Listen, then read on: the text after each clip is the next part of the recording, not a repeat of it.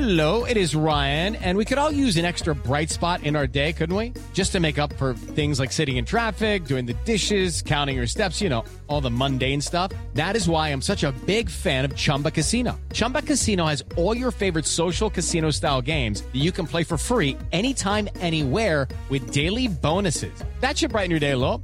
Actually, a lot. So sign up now at chumbacasino.com. That's chumbacasino.com. No purchase necessary. VGW Group. Void were prohibited by law. See terms and conditions. 18 plus. Step into the world of power, loyalty, and luck. I'm gonna make him an offer he can't refuse. With family, cannolis, and spins mean everything. now, you wanna get mixed up in the family business. Introducing The Godfather at ChumbaCasino.com. Test your luck in the shadowy world of The Godfather slot. Someday, I will call upon you to do a service for me. Play The Godfather now at ChumbaCasino.com. Welcome to the family. No purchase necessary. VGW Group. Void where prohibited by law. 18 plus. Terms and conditions apply. Hello, it is Ryan, and we could all use an extra bright spot in our day, couldn't we? Just to make up for things like sitting in traffic, doing the dishes, counting your steps, you know, all the mundane stuff. That is why I'm such a big fan of Chumba Casino. Chumba Casino has all your favorite social casino style games that you can play for free anytime, anywhere with daily bonuses. That should brighten your day a little. Actually, a lot. So sign up now at chumbacasino.com. That's chumbacasino.com. No purchase necessary. VGW Group. Void were prohibited by law. See terms and conditions. 18 plus. I'm Victoria Cash. Thanks for calling the Lucky Land Hotline. If you feel like you do the same thing every day, press 1. If you're ready to have some serious fun for the chance to redeem some serious prizes, press 2. We heard you loud and clear. So go to LuckyLandSlots.com right now and play over 100 social casino-style games for free. Get lucky today at LuckyLandSlots.com. Available to players in the U.S., excluding Washington and Michigan. No purchase necessary. VGW Group. Void prohibited by law. 18 plus. Terms and conditions apply.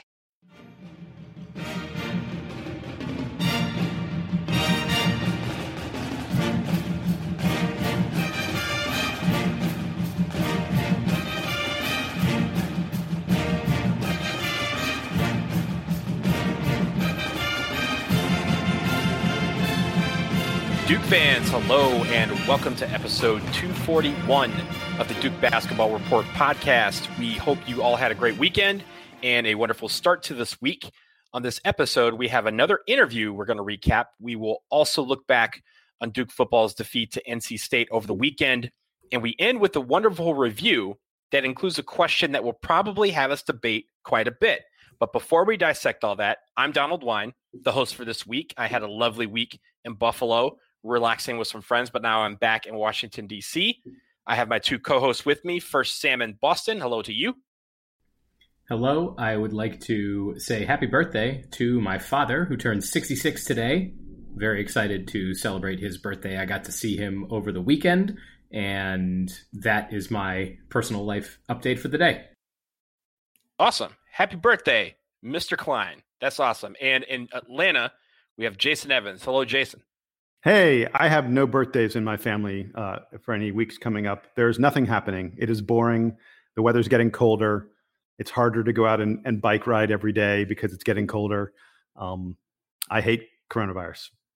yeah, well, you know what? Because uh, it's funny you mentioned going out and biking. I cannot do that either because I don't have a bike, and it's it's hard to do that in the city. So I got one of those bikes that you put under your desk.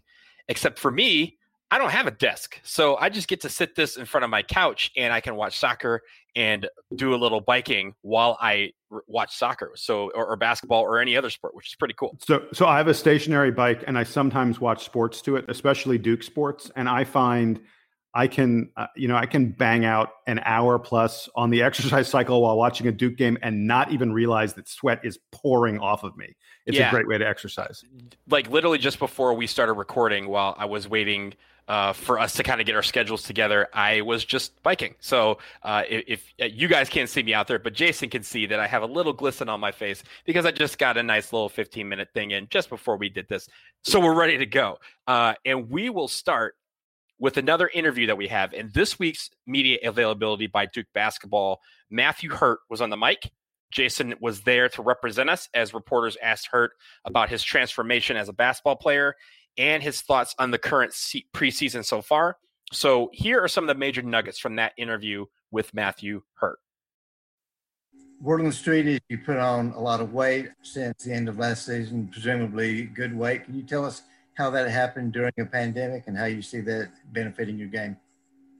Yeah, for sure. you know, I got home around mid March last year, took like a week or two off uh, since the season ended, and just try to focus on just eating right, eat, eating a lot, and just, just stay working out and lifting. You know, I got with our strength coach, Coach Will, um, three, four times a week. We lifted. Um, so just doing that every day uh, during quarantine. I was lucky enough to find a gym and a, in a weight room so I was blessed with that. So I think just doing that day by day until until I came back uh, back to Duke on on August second uh, was was really a benefit for me. How do you see that impacting your game? I feel like it, it's going to impact uh, a big part of my game because you know a knock on me was you know I was a little lighter uh, guarding the four. People would try to take advantage of me down low, but I feel like this year, uh, especially on defense and also on offense, just like attacking it, um, be stronger with the ball, and just taking contact and finishing uh, over over taller defenders. You see yourself playing more on the blocks. Um, yeah, you know, I think I think coach has been using me a lot of different ways on the perimeter and the blocks. If there's a mismatch, um, just, just trying to be just trying to be an attack one all, all game. All right, we'll go to Jason Evans next. Jason, go ahead. Hey, Matt. Jason Evans, Duke Basketball Report podcast. By the way, Jim Sumner just stole like my first three questions.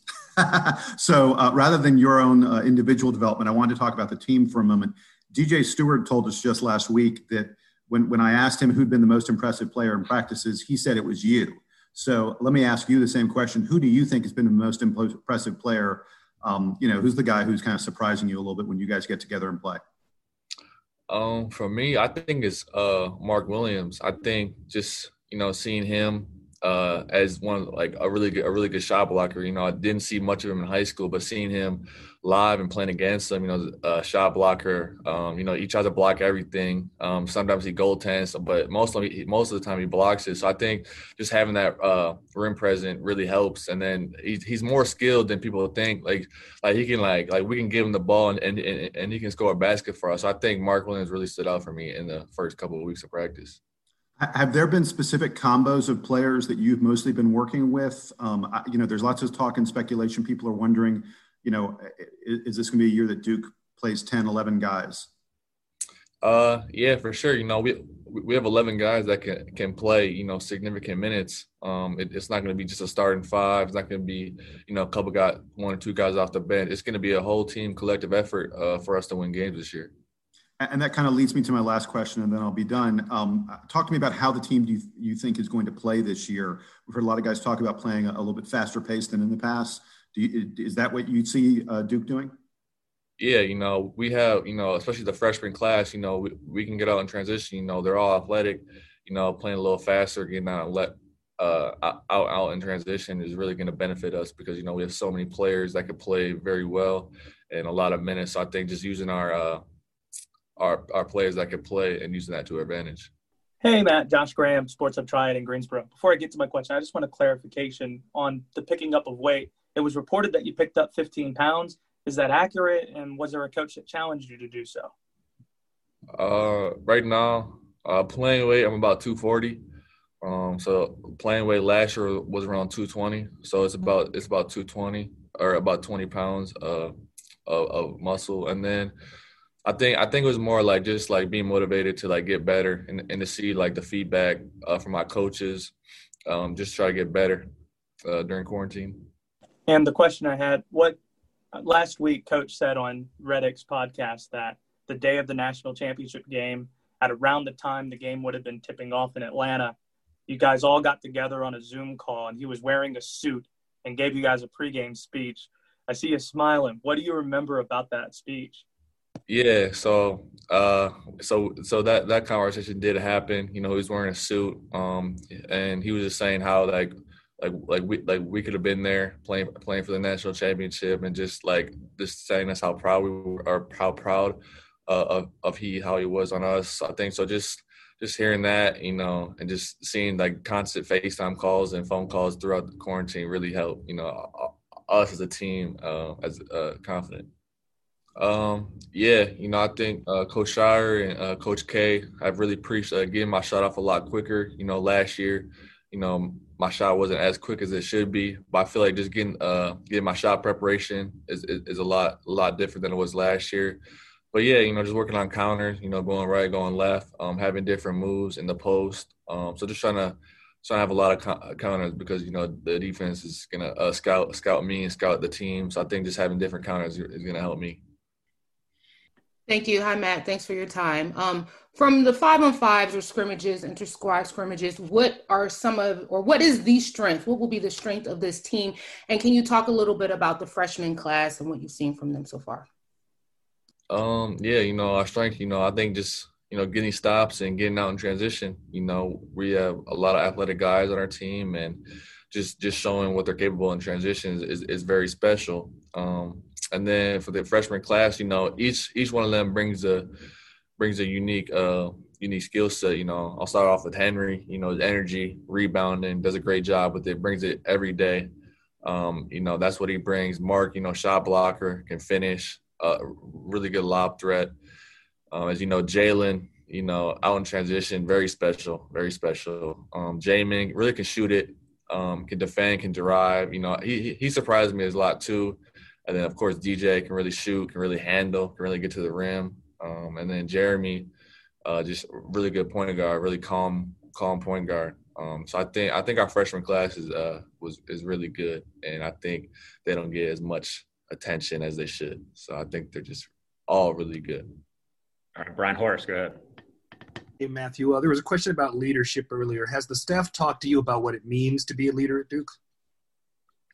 Um, yeah, you know, just just try to lead lead by example and also lead by talk, especially on the court. Um, because you know, last year, you know, I, I, was pretty quiet, especially on defense. But so this year, you know, I'm just trying to take that next step and just be more comfortable around them. Um, but also just just leading by example off the court, whether it's uh, classes, whether it's you know not missing any meetings, just just just trying to like let let the guys know that everything uh, and everything here is important. And again, thanks to Mike DeGeorge and Duke Basketball for inviting us once again to these media sessions. We really appreciate it. And I know we appreciate Matthew Hurt taking the time to answer some questions. We'll get Jason's take on what he heard during the interview in a few, but I wanted to bring in Sam first. Sam, what part stood out to you about what Matthew Hurt said? Well, I liked the way that Jason Evans prompted him with Matthew, we heard from other players that you are the most improved player on the team. Who is impressing you the most? So, Jason, I liked the setup on that. But then his answer was also very intriguing when he started talking about Mark Williams. Because when we were coming into the offseason, I think we, we all really wanted to highlight Jalen Johnson and to a lesser extent, Jeremy Roach as kind of the, the standout guys in this class. But it feels like over the summer watching little video clips, getting that stuff from Duke men's basketball, and then also hearing from some of the players.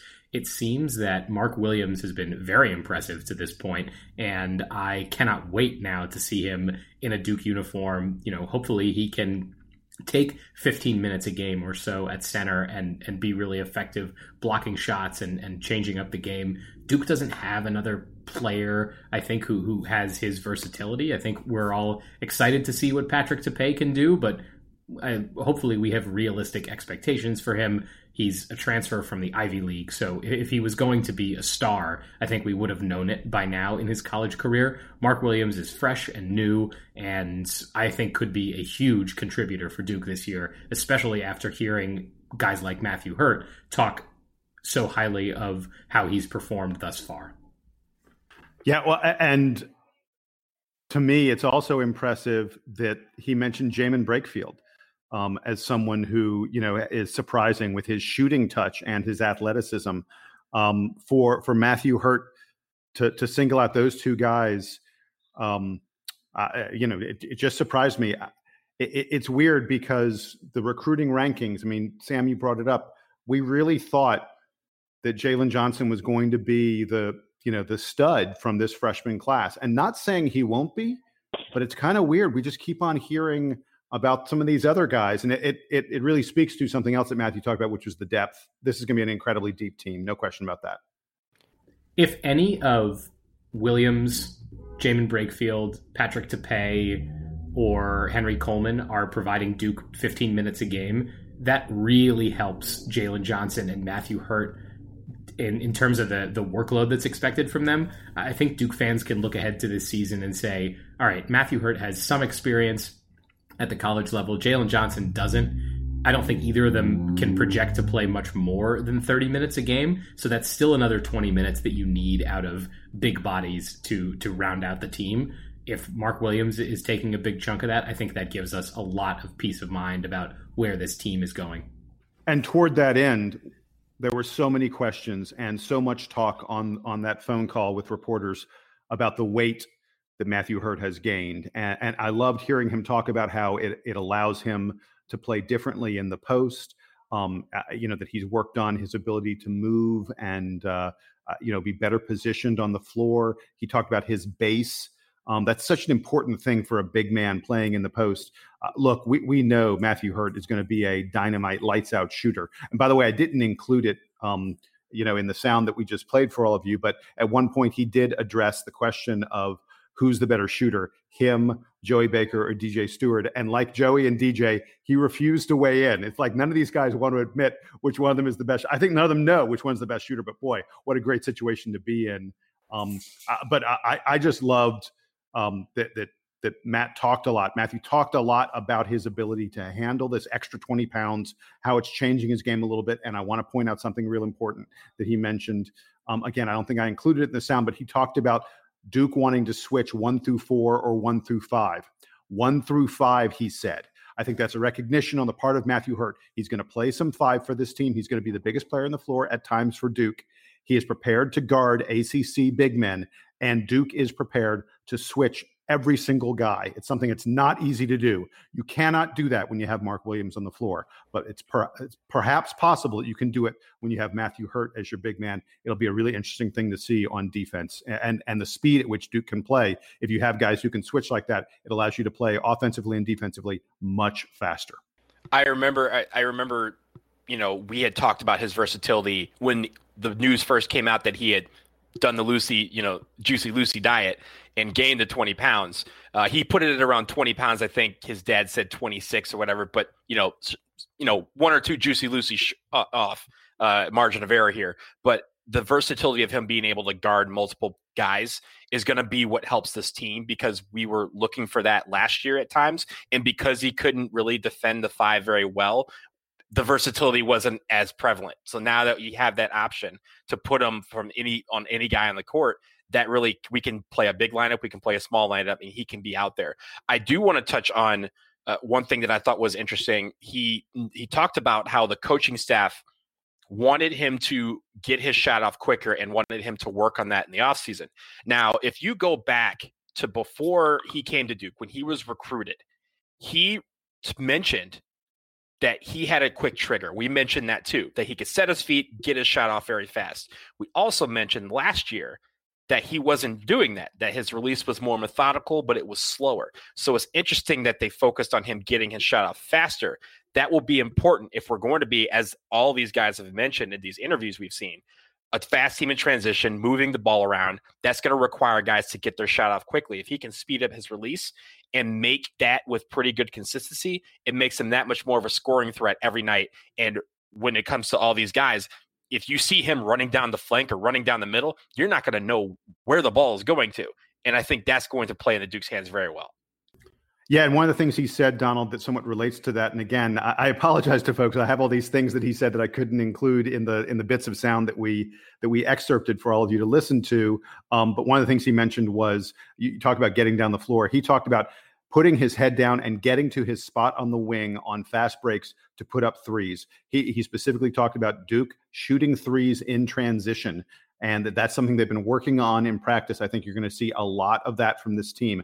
Three points, better than two points. And in transition, you're probably going to be more open than in a regular half court offense. And it sounds like this Duke team is really focused on getting these great shooters that we have, more shooters than we've had in recent years, getting them to the spots where they can get open threes, and bury other teams. And if you want to learn more about some of the other quotes that we weren't able to pull from uh, this interview, I know Duke basketball releases the quotes uh, from selected quotes from this interview. You'll see a lot that we have played, but you'll see others that didn't make this episode. on goduke.com on the basketball webpage. They like to release those after they release these interviews. So, again, thank you to Duke Basketball and to Matthew Hurt for taking the time to speak with reporters and with us about this upcoming season.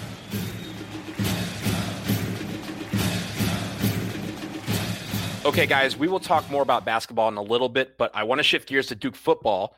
They went over to Carter Finley Stadium last weekend to play the NC State Wolfpack, and it was a game that saw Duke play pretty well to start the game. We had a halftime lead, and then we were shut out in the second half by the Wolfpack. The final score: NC State 31, Duke 20. Duke drops to one and five on the season. They have a bye this weekend before they host Charlotte on Halloween in their only non-conference matchup of the season. Jason, I will go to you first. What did you see that went wrong for the Blue Devils, particularly in the second half? We can't run the ball and we turn the ball over. How, how, how about that? Does that work for you? Yeah, I mean, that works for me. Cool, done. Thanks. I, look, so so first of all, I just want to say, um, I, Duke and NC State clearly only play football once every seven years because these games break football. They break our perception of what a game is supposed to be. Last time we played them, there were two kick returns for touchdowns, two interceptions for touchdowns. This time, there are two blocked punts for touchdowns, and and we had a ball that magically teleported through the hands of a Duke cornerback, somehow didn't hit his hands, and magically appeared on the helmet of an NC State wide receiver for the game-breaking uh, touchdown. That play um, uh, that that looked like it absolutely should have been an interception, um, uh, but instead turned into a touchdown. That that's that's the difference in the game. That's the thing that shot Duke in the foot. But the real difference in the game is once again Duke had too many turn. We had three turnovers. Duke now has on the season eight fumbles and 12 interceptions. 14 of those 20 turnovers come by Chase Brice. The 14 turnovers by Chase Brice are more than all but two teams in the country. I want to repeat that. I want folks to understand that. Our quarterback has committed to more turnovers than all but two entire teams in the country. Those teams, by the, by the way, Georgia Tech and Mississippi State. He has the most interceptions of any quarterback in, in all of college football.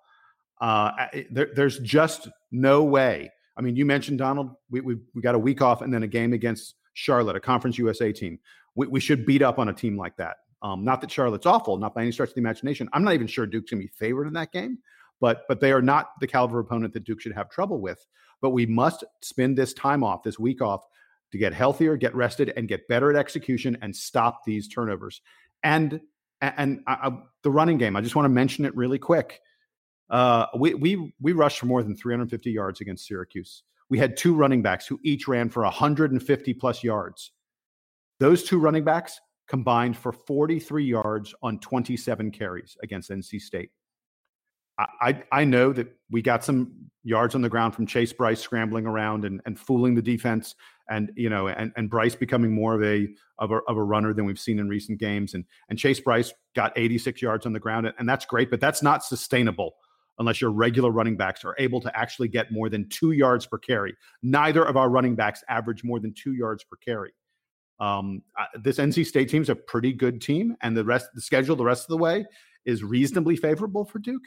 But my goodness, we just we can't have our running backs rush for less than two yards a carry. We can't turn the ball over three times. We can't have a quarterback who who frankly barely completes 50% of his passes and expect to win football games.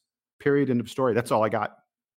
Jason, you talked about the uh, the the would be interception that turned touchdown for NC State being the turning point. I want to point right to the beginning of the second half where Duke recovers a fumble in NC State territory has the ball beginning the drive at the at the 25 yard line eventually ends up getting a, a, first and goal from the four and can't convert that into any points. Now i know that it makes sense to you know if, if you're if you're fourth and one from the from the one yard line if you're fourth and goal you want to punch it in and and damn if you eh, you know if, if you leave your opponent stranded at the one there. But man, that that's a rough way to to start the second half for Duke, and then it was all downhill from there. Brice's two picks occur in the in the second half there, and and and Duke really couldn't generate any offense. Jason, you mentioned that looking ahead at the bye, one of the things that, that Duke needs is rest. And if you look at that that second half, the way that, that Duke collapsed and, and let NC State completely take over the game, I think rest is going to be the most important thing for the Blue Devils this week is just recover from from this tough string of games that they've had, and hopefully you know catch Charlotte after the after the bye and and maybe steal a win there. And then hey, UNC was looking good for a while and now has gotten offed by Florida State. Maybe maybe UNC's fortunes are, are turning for the worse here, and and perhaps Duke gets a gets a good shot at them in a few weeks. But yeah, th- this was a rough one, especially in the second half. You, you can't turn the ball over. We, we talked about that. We've talked about that all season. Our running game was inconsistent. We've talked about that all year. It's it really has been a, a an Achilles heel some weeks, and it, it was no exception on Saturday. And you got to score in the second half. You know, pitching pitching a goose egg in the second half does not help, even if you have the halftime lead, unless you also uh, defensively pitch a shutout, which we didn't do. Uh, and but I do say this: you you mentioned Sam the upcoming games. You know, we have the bye. We we now have Charlotte at home, UNC at home, Wake at home, at Georgia Tech Thanksgiving weekend, and then close out at home against Florida State. Four games at home, four games that are winnable. I mean, I, even even with as badly as we've played in some of these games so far, those games are very winnable, along with our rivals who, in my opinion, just not have been as good as their ranking uh, is. And I think they came back down to earth in the last couple of weeks. So we have to do some soul searching while we rest this week. Try to find those things that we do well, make sure we get ready for them. Figure out how to take care of the football. I don't know if we need stickum. I don't know if we need duct tape. I don't know what we need to keep the football in our hands but it clearly is a backbreaker if you cannot score because you do not have the football because you gave it to the other team. So we have to limit those turnovers moving forward. There's still a chance to salvage the season. We have the bye week to rest up. Let's see if the guys will respond on Halloween at Charlotte. We'll talk more about that next week. Next up, we do want to finish by reading one of our wonderful reviews that we received, but this one comes with a question that will be sure to be a point of debate among us. Stick around through this commercial break to find out what that question is.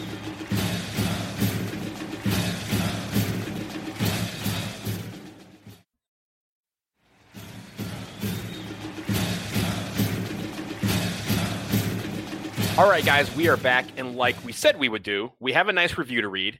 And out there, for those of you out there, we highly encourage five star reviews. And if you leave a nice note, we will read it on the podcast. So make sure you do that if you haven't already. Above all, we greatly appreciate it. It helps us with our searches and, and all these other back end things. We really appreciate it above all. This week, we have a review that comes from Stormrunner 107. And Stormrunner leaves us with an interesting question at the end. So here's his review. His review goes Amazing. If you're a Duke fan, this is the best podcast to watch. They have kept me entertained during the COVID era and they have been doing a great job. I have a question though. Who do you think is the best Duke player of all time? Uh, firstly, thank you, Stormrunner 107, once again for the review. We greatly appreciate it. And we all saw that question and we thought, yep, let's answer that on the show. So, Sam, Jason, the question Who do you think is the best player of all time? Remember, you can only pick one person and you got to rock with them forever. Sam, you get to go first. I think there are a few guys that made an impact. So they had to have made an impact nationally in college basketball, right? That you know the the, the types of guys that that are eligible for jersey retirement or would have been eligible for jersey retirement had they stuck around long enough to graduate. So we're thinking here like Johnny Dawkins, Christian Laettner, Grant Hill, Bobby Hurley, Shane Battier, Jay Williams. Uh, maybe you include guys like Kyrie Irving and, and Elton Brand in here too. Um, JJ Redick is, is, is on this short list. So this is my this is my kind of core that I'm working with. Then I did actually want to think about a little bit about the the NBA and how that talent manifested once they got to the league and being successful at Duke, you know, going far in the tournament, winning championships, that kind of thing. And then finally, just all around, like, you know, how, how well loved are they? Taking all of that into consideration, I'm going with Grant Hill. He's got the two national championships that he won his freshman and sophomore years. He brought the team. He was the you know the, the, the leader of the team that made it all the way again to the national championship game in 1994. He was an All Star. He's a Hall of Famer. He's he's everything for Duke. So I am taking Grant Hill as my best Duke player of all time. I like that pick. That's a good pick, Jason. Do you have Grant Hill or do you have someone else? So I went through a very similar process to what Sam did, but I made it easy on myself and I said, okay, uh, you cannot be the greatest player at, at, Duke of all time without being National Player of the Year. So the first thing I did was I looked at our national player of the years, and and these guys are Dick Groat, Art Heyman, uh, who I will immediately say I I just don't have enough knowledge of their game to to really to to judge them um, against these other guys. So so even though they are contenders, so to speak, I kind of lop them off, and and that's my own failing as someone who is not old enough to have to have known their games that well. Jason, th- this means that we're going to get a, a, an email from DBR user Sage Grouse, who's and Jim Sumner. They're probably going to just argue with us about about those guys being better than all of these other players, and, and you youngins don't understand. Uh, and and it's absolutely possible, and and it's our own failing, and the and the failing of video technology from that era that we don't know more about these guys' games. I mean, I I know what they did, I know what they were capable of, uh, but I, I I don't feel like I can measure them up against the guys that I actually watched. So that leads me to the next tranche of players. These are all players, every single one of these players I have seen play live and in person. And the other national players of the year are Johnny Dawkins, Danny Ferry, Christian Laettner, Grant Hill, Elton Brand, Shane Battier, Jay Will, JJ, Marvin Bagley, and Zion Williamson. So I looked at that group, and the guy I ended up picking was Christian Laettner. You know, maybe it's a function of my era because I was in school um, with Christian. Um, two national titles obviously carries a tremendous amount of weight. The fact that he hit the huge clutch shots carries a tremendous amount of weight. But but my goodness, I mean, if you look at his senior year, the dude hit 55% of his three pointers. I mean, that's just a crazy number for a big man, for a center. This was back in an era when you were playing against, I mean, men men at the center position. Christian Laettner had to play against Shaquille O'Neal as a center. And Christian still averaged 21 and a half points per game. He was the player of the year in 91 92. I couldn't come up with anyone whose career at Duke, we're talking the best Duke player of all time. I couldn't come up with anyone whose career was better. I, I will say very quickly if Duke had won it all in 2019, I might have been on the Zion Williamson train. I mean, if you look at Zion's stats, if you look at what Zion did during 2019, it was truly absurd to do that as a freshman. And then the other two guys who I really considered were Grant Hill and Shane Battier. I'll, I'll let Donald talk a little bit more about that because I, I strongly suspect that we are not, none of us are going to have the same guy. And I bet Donald picks Shane. Am I right, Donald? Okay. Both of you had fine choices. And there's a couple of things that I think you guys kind of leaned in on, or at least used as part of your consideration that I didn't. The first thing is I only considered the Duke career. I did not consider the NBA at all. I did not. I, obviously, I did neither. Christian Laettner yeah. had a nice NBA career, but clearly yeah. not the best NBA career. Right. So I just considered Duke stats. And I'm not a guy that believes that the more rings you have means that you are the better player. Okay. Robert Horry has seven rings and no one thinks he's better than Michael Jordan or LeBron James or Kobe Bryant. But I think wins help us dictate how a player made himself an integral part of the team and would help that team be better than their opponent on any given night. And no one in Duke history won more than Shane Battier. He only missed two games in college. Duke went 131 and 15 in his time in Durham with him on the court. The most wins in college basketball history when he graduated. He held that record for 16 years four ACC regular season championships, four ACC tournament championships, four Sweet 16s, three Elite Eights, two national title games, and one national championship. Final four most outstanding player, consensus national player of the year, consensus All American. The list goes on. School record for charges, a record that will never be broken. A school record for charges. He also had the school record for most threes in a game until I believe JJ Redick broke that in 2006. And number 31 will not be worn by another player in Duke history is busy hanging in the rafters. So I could say everything about Shane Battier, but the fact that he literally helped his team in every single way of the game on offense and on defense to victory more than any other player in college basketball history, a, a record that stood for 16 years. I think that combined with everything else is what separates him from the pack to me. Uh, and, and I think eh, the good thing is, I think we have some controversy because we ha- we all pick three guys that easily, you know, at any other school you'd be like, "Yep, that's it, that's the guy." We have guys to choose from, and there's, as both you mentioned, a lot of guys that could that were left on the editing room floor that we kind of cut out of uh, cut out of this because, you know, we can only pick one, and we have so many to choose from. So I think we're very fortunate in that regard. Poured that end, Donald. There are two guys that that we haven't really mentioned who I think injuries have shaped things in a way that that that really might have changed our mind about these two guys. The first one is is Jay Will, who um, who also has has a ring uh, alongside Shane Battier. If Jay Will's pro career is what I think it probably would have been had he not gotten hurt, then then I think our perception of him might be very very different. Uh, I, I am not alone in the belief that Jay Will might have gone on to have one of the greatest Duke pro careers of all time, given his style of play and given his performance in college. And we were robbed of that, and I think that robs some of the luster of of his performance in college. Uh, and then the other guy is Kyrie Irving, who we never got to see what that year would have been like. I, I, I think based on what Kyrie has done as a pro, there's a really good argument that Kyrie Irving would have been one of those National Player of the Years. And that Duke team certainly, it certainly feels like that Duke team would have had a really good shot to win a ring. And Kyrie could have been very much in this conversation. I think he might have had one of the great freshman seasons of all time. Um, and he might be in this conversation if it were not for the injury that robbed him of most of his freshman year. I'll say I'll say it again.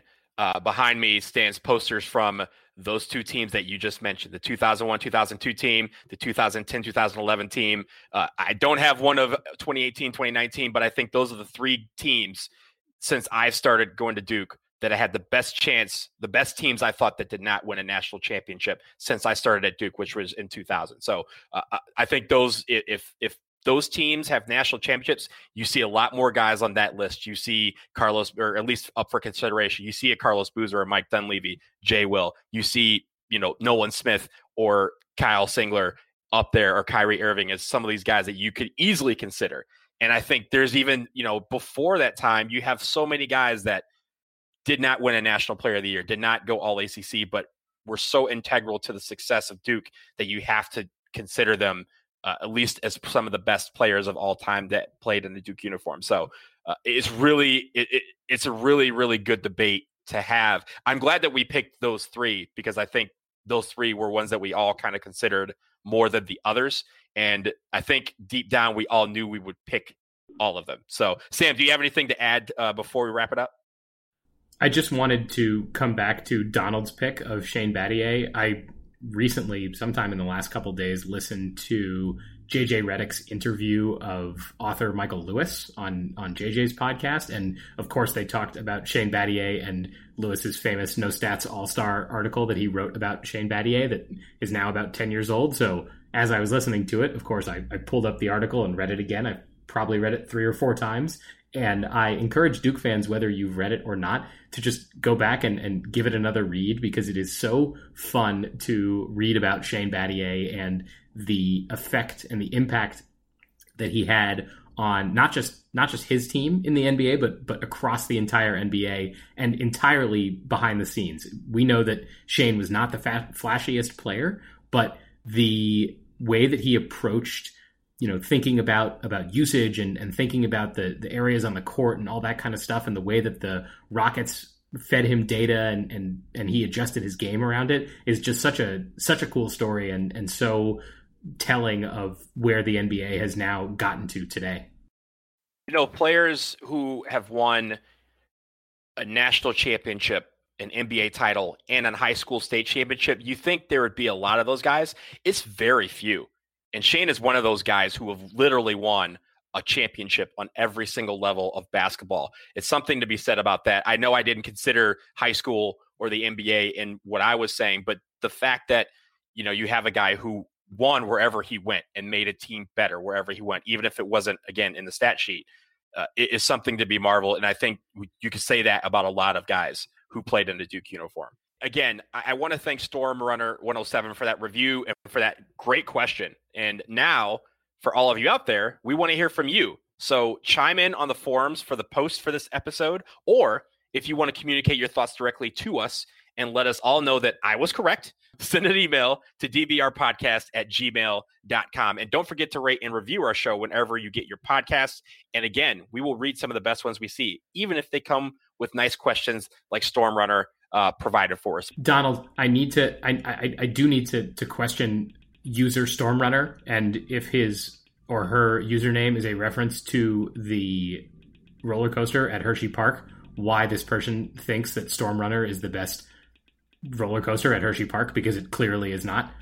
that was a niche shout out for all you uh, all you Central Pennsylvanians who who. Look, I have been to Hershey Park, so I know exactly what you're talking about. Uh, I've actually been on that ride. The Storm Runner, it, it's not great. You know, I, I think they hyped it up a lot, and and I, I'm I'm more of a Great Bear guy myself. Yeah, Dorney Park is kind of my kind of my jam, but nothing beats Cedar Point for me. It, it's hey, hey uh, he should he should write to us at dbrpodcast at gmail.com and let us know how he came up with that name. Exactly. He could, he Where could does just be a big, come from? He he could just be a big Twister fan. So Yeah, you know, possibly, very possible. there's a lot of But- places this could have come from. Yeah, absolutely. But we will leave it there and we will bring episode 241 of the DBR podcast to a close. Uh, again, thank you to Stormrunner 107 for your question. Thank you, all of you, for listening in once again. And for my pal Sam and Jason, I am Donald, and it is now time for the Duke Band to take us home.